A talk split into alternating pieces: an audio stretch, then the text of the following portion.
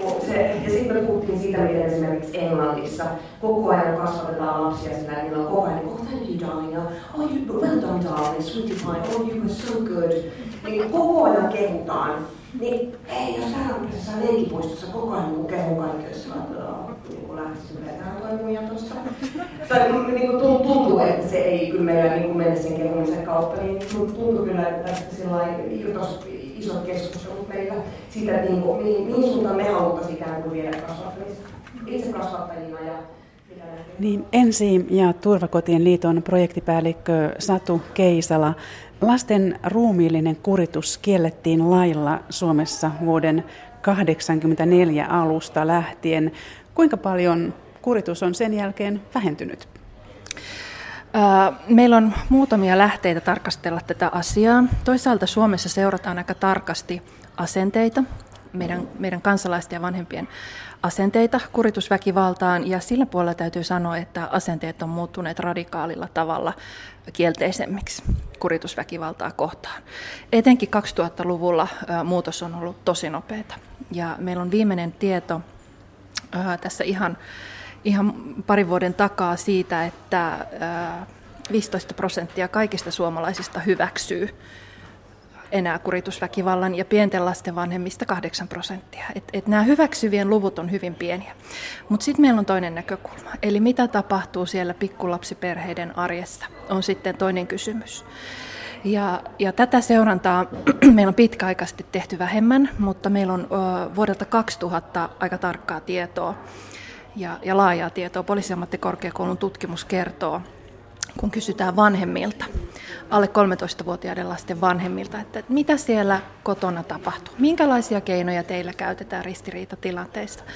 Noin puolet vanhemmista kertoo käyttävänsä sellaisia kasvatuksen keinoja, jotka me tunnistetaan väkivallaksi tai laiminlyönniksi. Ja sitten kun mennään henkisen väkivallan muotoihin, niin, niin luvut ovat vielä paljon, paljon isompia. Tämä kuulostaa todella korkealta puolet vanhemmista. Miksi tässä on niin suuri ristiriita näiden asenteiden ja itse käytöksen välillä sitten? No, no ihan inhimillisesti ajatellen meidän on helppo sanoa asenteellisesti olevamme jotakin mieltä. Mutta sitten kun tullaan tullaan niihin vaikeisiin, nopeisiin tilanteisiin siellä oikeassa eletyssä elämässä, jolloin, jolloin niin kuin lapsi kiukuttelee, heittäytyy lattialle ja oikeasti haastaa sen meidän aikuisten niin kuin jaksamisen ja pärjäämisen ja oman, oman niin kuin hillinnän ja hallinnan, niin se on sitten se kohta, missä tapahtuu, tapahtuu niitä asioita, joita me emme ehkä asenteellisesti hyväksy, mutta ne vaan tapahtuvat johtuen siitä hankalasta tilanteesta. Eli nämä hyvät periaatteet unohtuvat tavallaan kun pinna palaa. No juuri näin, että et kuormittavuus on yksinkertaisesti niin suuri ja, ja stressi nousee ja, ja sitten niin kuin aikuinen toimii niin sanotusti selkäytimestä. Mitäs, ja usein nämä, nämä tilanteet on, on niitä, jotka on tuttuja omasta lapsuudesta. Miten mua on kohdeltu? Tällaisissa tilanteissa. Ja, ja ne on niitä omia sieltä syvältä nousevia, kumpuavia ää, tapoja ja tekoja. Aikaisemmin, kun tässä tilaisuudessa puhuit aiheesta, käytit sanaa kasvatusväkivalta. Mitä se siis tarkoittaa? No, väkivallalla kasvatuksessa tarkoitetaan oikeastaan kaikkia niitä lapsen hyvän kehityksen kannalta haitallisia aikuisen tekoja ja toimintoja ja tekemättä jättämisiä.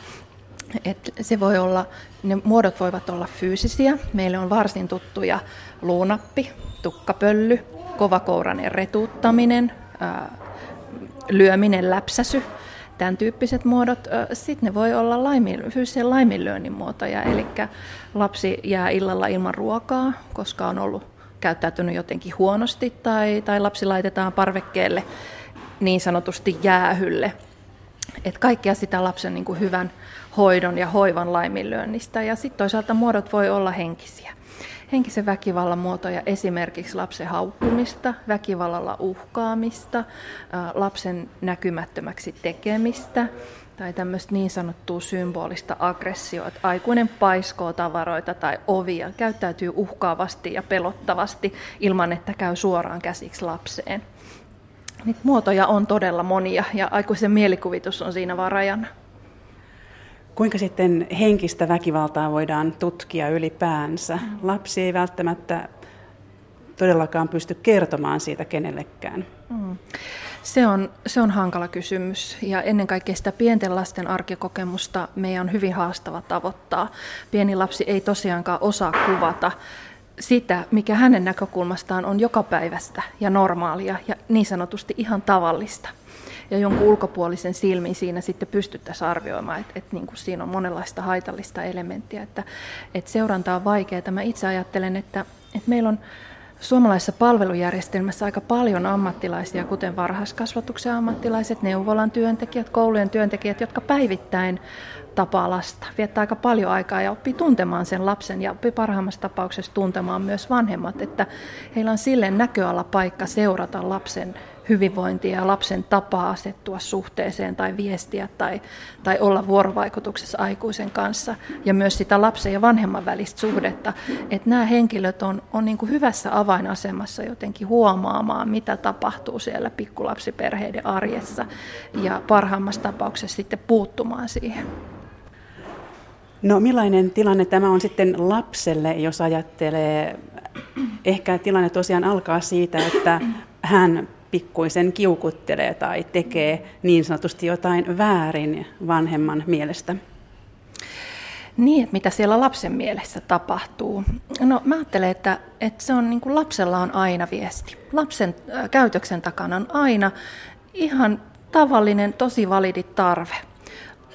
Voi olla kyse niin yksinkertaista asiasta, että lapsella on nälkä, päivän jälkeen mennään kauppaan ja siellä se kiukkukohtaus tulee. Lapsella on nälkä, hän on väsynyt tai toppatakki päällä on tosi kuuma. Tai sitten ää, lapsi vaan tarvitsee aikuista. Hän tarvitsee syliä, lohtua, ollaan oltu erossa pitkä päivä, ota mut syliä silitä vähän ja ollaan yhdessä. Et sitä aikuisen läsnäoloa. Ää, on tilanteita, joissa lapset testaa, että mitkä tässä nyt olikaan sallittua. Ja miten tässä nyt tässä tilanteessa, kun ei ole karkkipäivä ja minä haluan karkkia, niin kuinka tässä nyt toimittiinkaan. Ja, ja siinä sitten kysytään sitä aikuisen jämäkkää, systemaattista niin kykyä tehdä päätöksiä ja, ja ohjata lasta.